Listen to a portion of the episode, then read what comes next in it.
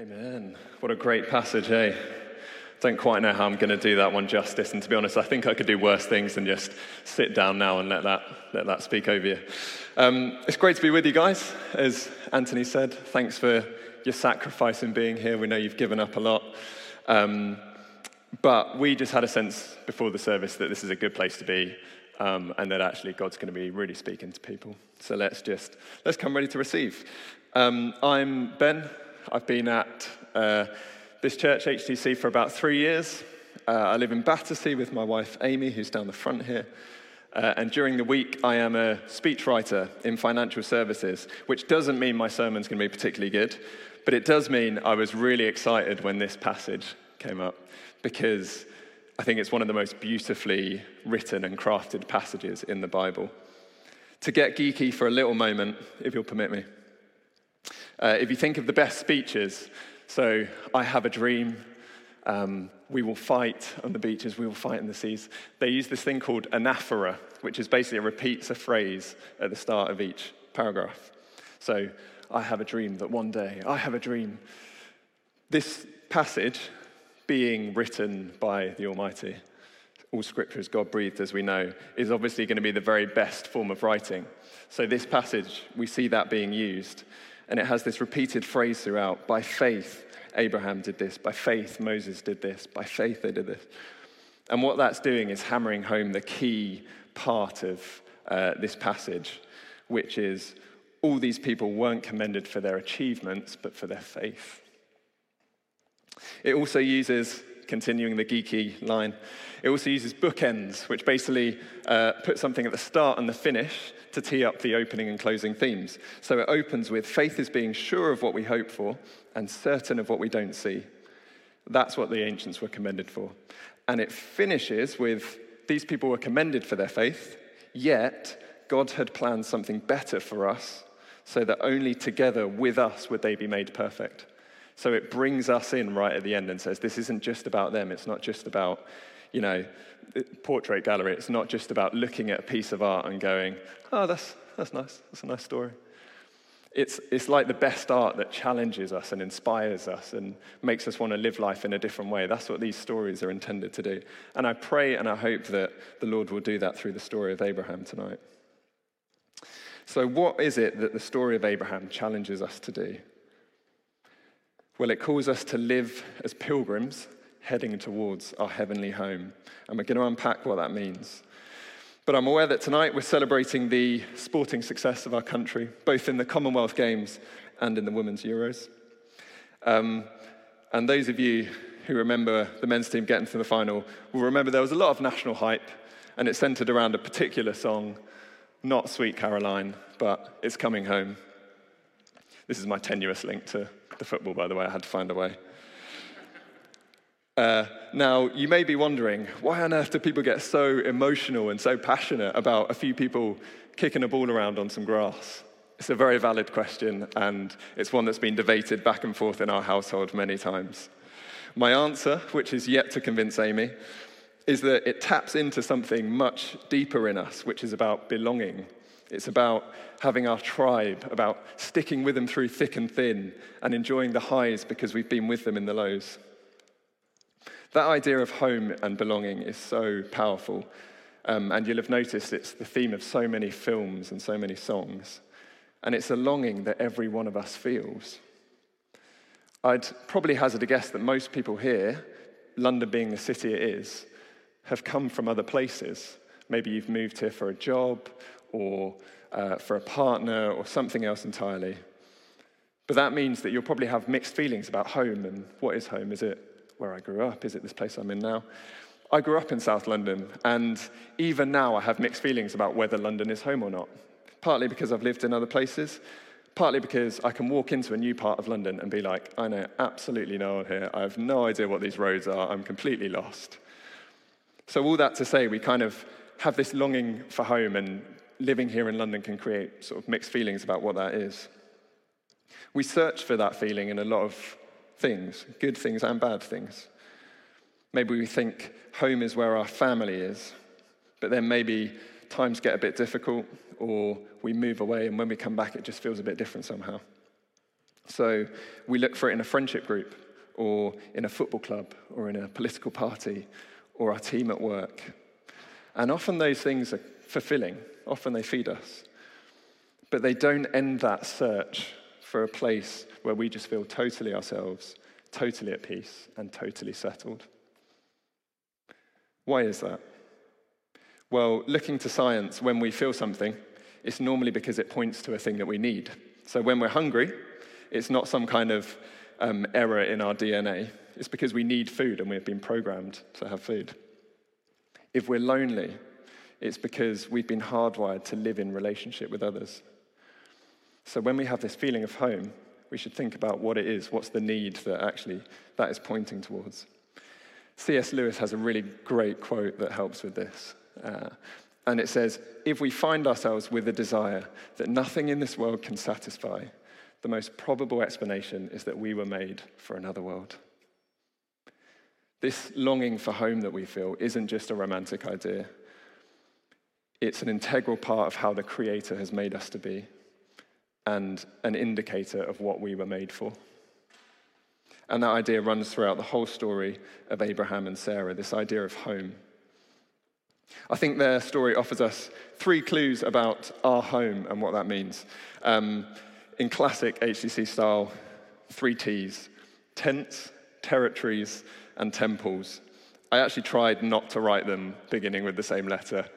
Just didn't work, so let's hope that helps you remember it. Um, but all three of these things point to the fundamental truth that we were made for a better home than this one. So, tents, let's start with this one. The passage says on verse nine, by faith he made his home in the promised land like a stranger in a foreign country. He lived in tents, as did Isaac and Jacob, who were heirs with him of the same promise. So it's that thing, they lived in tents. Now, what is distinct about tents? Well, first, they're not the most comfortable in the world. Remember, this is pre-glamping. All right, there were no yurts or sleep pods in Canaan.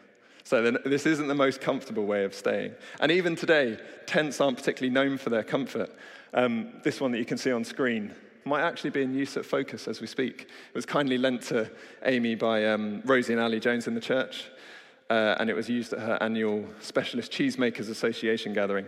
Um, Amy's a cheesemonger, so if you want advice on weird professions, just come and have a word with either of us.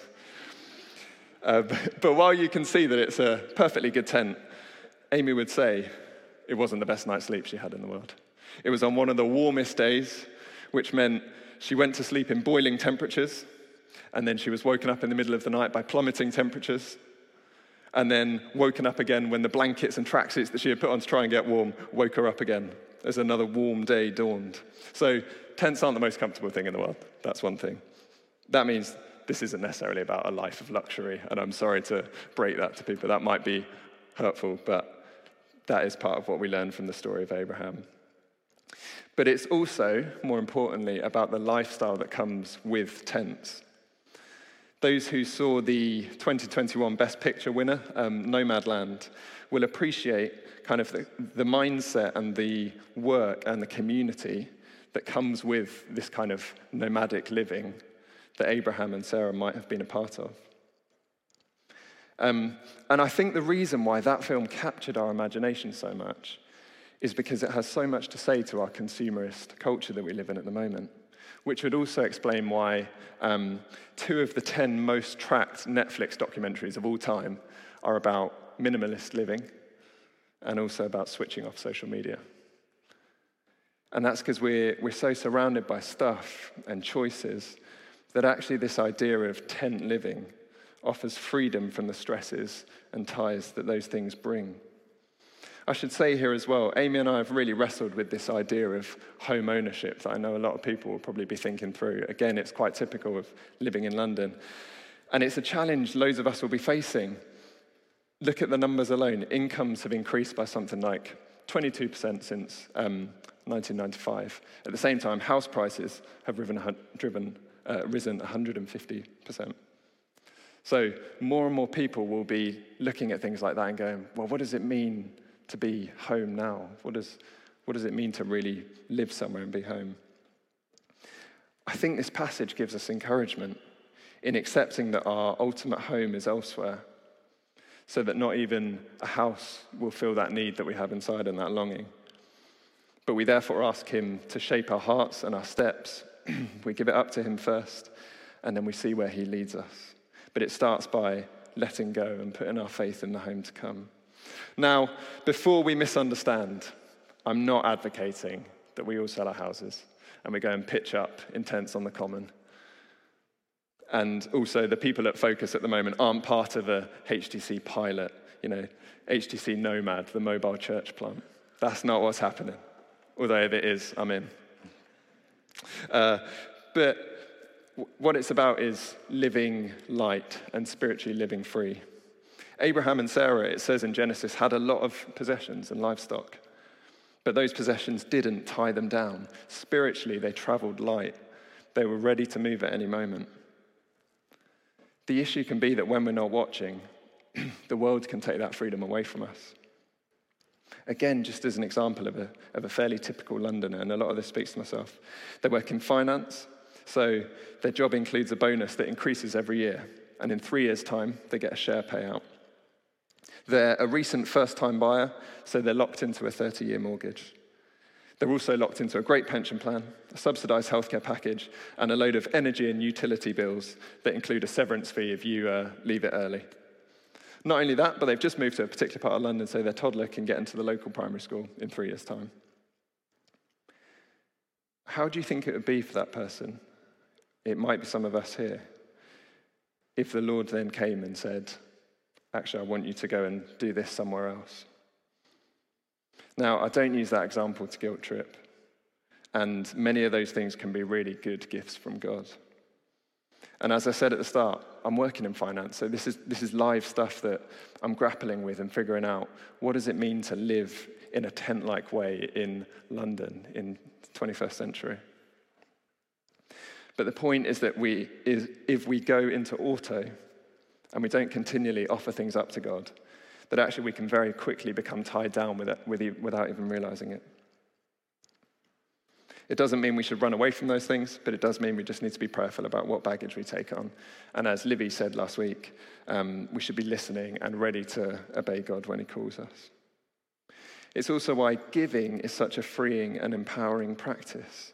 And I can't do justice to that now. It's a whole other sermon, but I just wanted to share a really quick story um, about Amy and I and our giving. Um, and I hope this is helpful to kind of to share it in this way, but when we moved to London, um, Amy was studying, I was in a sort of new graduate job. You can imagine that doesn't go particularly far in London where prices are pretty high. Um, and we heard a sermon about giving and we were like, that would literally like cripple us to give something. Like how much would that change? I don't even know if we'd be able to do that. You know, we were literally going from month to month just about scraping by. And so we said, do you know what, let's just give up something, a little luxury that means a lot to us. And to give an indicator of how middle-class and Claphamites we've become, it was Gale's cinnamon rolls. We were like, right, we'll go a couple of months without Gale's cinnamon rolls. That's, what, you know, a fiver a pot every weekend. And then at the end of the month, we gave thirty pounds. And we were like, Lord, that was a real challenge. That was a real struggle. I miss those cinnamon rolls. But you know, take that, and that's a way that we could give. The amazing thing was, the week after, uh, my manager brought me in, and she was like, got some news for you. Um, we'd like to increase your salary slightly, and we'd like to increase it by three hundred pounds. So exactly ten times the amount that we had given the week before. And I think it was just that thing of try outgiving God, and, you know, you try giving, and then see how much more he gives. Still sort of chokes me up thinking about it now. He's just such a good and generous God. This idea of living light and being called out of our culture is an integral part of Christian history. Because before God called Abraham into anything, he first called him out of the culture he was in. He told him to leave behind his country and his people. Moses, who we're going to hear about next week, um, I don't know if you know this, but, but his name means drawn out. And that was because he was drawn out of the water, but it was it was a prophetic thing about how he would um, draw out the people of Israel from Egypt. I don't even know what the word church means. By the way, all of this I didn't know before looking into this. But um, it's just amazing when you see these connections. The word church comes from the Greek ecclesias, which literally means called out. And it's about being set apart and distinct from the culture that we're in. So you see, this is a theme that runs all the way through the Bible, about being called out. What follows might be that we're called to re-engage with the world and actually do really amazing things that change the world and change culture. But it starts with this first step of being called out.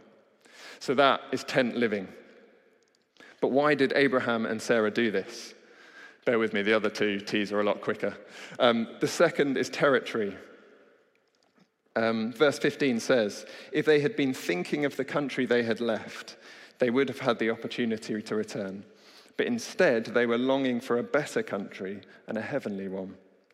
Now, I'm quite careful how loud I say this these days. It comes out normally when I'm watching England play football.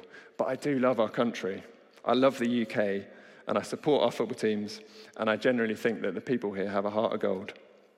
But I'll be honest, that's been really tested over the years. First, it was kind of looking into our history and seeing actually there's some really difficult, painful truths there. Then it was a vote that, I'll be honest, I didn't see myself in and I was disappointed about. And then in recent months, whatever your views on it, we have been let down by our leaders when we've needed them most. And most of all, our football teams can't seem to close the deal on a major tournament. Come on, the Lionesses. Anyway, but this passage has so much to say to those mixed feelings of nation and oh, how do I feel about the U K? How do I feel about my country? Like tent living, it calls us to live with a view of our heavenly country, free of the things that might weigh us down, but also free to love the ground that we occupy and free to invest in the countries that we live in. It helps us cope with the disappointment of football failures and flawed leadership, and it's why that we can sing, this hope will never fail, because heaven is our home, as we've sung in recent weeks, because we find our nation in the people of God and the heavenly country to come. And in that country, there is space for everyone. There is no shortage of resources, and there is no failure of leadership, because it's run by a king who is fair and compassionate and who rules with justice and mercy. So that's our territory. That's the territory that Abraham lived for. But where does that leave us for this life? Does it mean, you know, we just check out, wait for the end to arrive?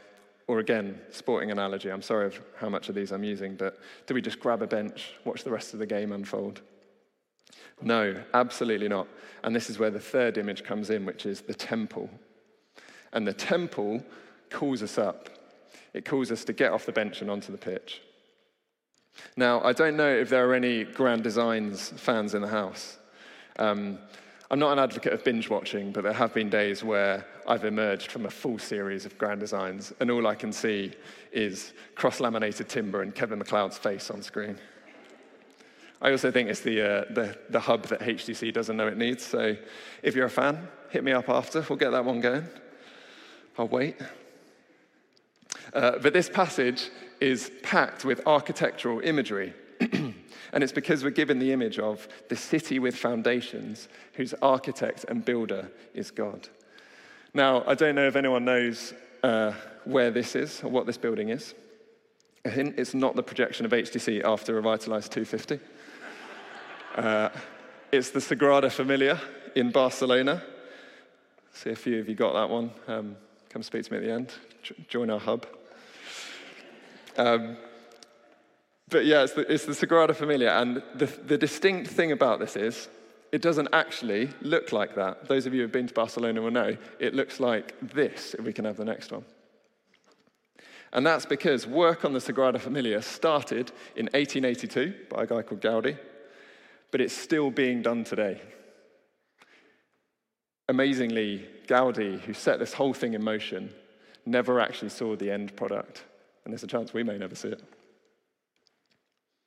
But of Abraham and Sarah in the passage, it says, they did not receive the things promised. They only saw them and welcomed them from a distance. And that, that gives us a feeling of pain. It can kind of jar with us, because every book we read about calling or achievement or progress asks us the question, what's the end goal? You know, what's the thing that you're hitting towards? And then it says, put a plan in place to get there. So we go and think about our dream job or our dream house or our ideal bank balance or our ideal partner, and we pursue it. And maybe we'll attain those things. But there's a high chance that we won't. And the point here is that what we set our sights on determines all of our decisions. The reason Abraham changed the world wasn't because he sat down and made a five-year plan. He didn't sit down and go, what's my dream job? Got it, father of nations. It was because he and his faithful wife, Sarah, had their sights set on the heavenly city. Like Gaudi, he never saw the promised land. He only welcomed it from a distance. But I think it's such a beautiful image that we read in here of him and Sarah looking out over the promised land and just smiling and saying, do you know what? We lived as the Lord told us to. We lived faithfully. And we're going to our heavenly country. The lesson here is it's not about the destination. It's about the journey. I wonder how our lives would look different if instead of setting a ten-year ambition and then just sticking to it rigidly, we just lived every single day listening to the Lord, taking each decision as it comes. I think we'd be a lot more fulfilled. I think we'd probably be a lot less anxious about the future and why things aren't going the way we want them to. And I also think our dreams for the future, which absolutely God gives us, but I think they'd be a lot more aligned to his. But unpacking this temple image gives us another encouragement. It gives us hope for today and hope for the now, and that is that the temple is still being built. A few verses in the New Testament make this one really clear. First Peter says, you, like living stones, are being built into a spiritual house. First Corinthians says, don't you know that you yourselves are God's temple and that God's Spirit dwells in your midst? Ephesians two, which really helps us put together a picture of the structure of this building, says, you're no longer foreigners and strangers, but fellow citizens with God's people and also members of this household, built on the foundations of the apostles and the prophets, with Christ Jesus himself as the cornerstone, in whom the whole building is joined together and rises to become a holy temple in the Lord. So that means that what we do here matters because the temple is being built through what we're doing. It's founded on the cornerstone, which is Jesus. It's being built on the apostles and the heroes that we're reading about in this section of Hebrews. And it's continued through our co-building with Jesus as what we do rises to become a holy temple. But like Gaudi and like Abraham, we may never see it, at least not in this life. But be under no illusion, it is being built, and that gives meaning to everything we do today. It means that joyful meal times, fulfilling jobs, thriving churches, laughing kids, soaring melodies, and roaring crowds are not just glimpses of eternity, they are part of helping to build it. So three images, tents, which show how we're called out of the world to live as those passing through, holding our possessions lightly. Territories, which show how we're called home to our heavenly country. And temples, which show how we're called up to help do the building work for eternity in the here and now. Now, these are pretty big themes, and they've kind of blown my mind thinking about them and learning about them. So if you sat there and you're like, that has triggered so many threads and so many thoughts, I don't even know how to pin them down, please come and talk to me. I'd love to talk about it. Talk to your Connect group leader, um, but also a couple of resources that I thought might be helpful. Um, you're welcome to get your phones out and note these down. Swipe away the B B C Sport notification that says the score. Um, but one is Garden City, a book guy, a book by a guy called John Mark Homer. Um, My Connect group will laugh because we recommend this literally every week. But it's just changed our life, honestly. It's it's about this city that we're building together and how much significance that gives to what we're doing now. And the other is a song by another John Mark, but this time it's John Mark McMillan, and it's called Pilgrim. And again, just as I've been praying, it's really been speaking to me um, about this kind of pilgrim walk that we do, living light and living in the light of eternity.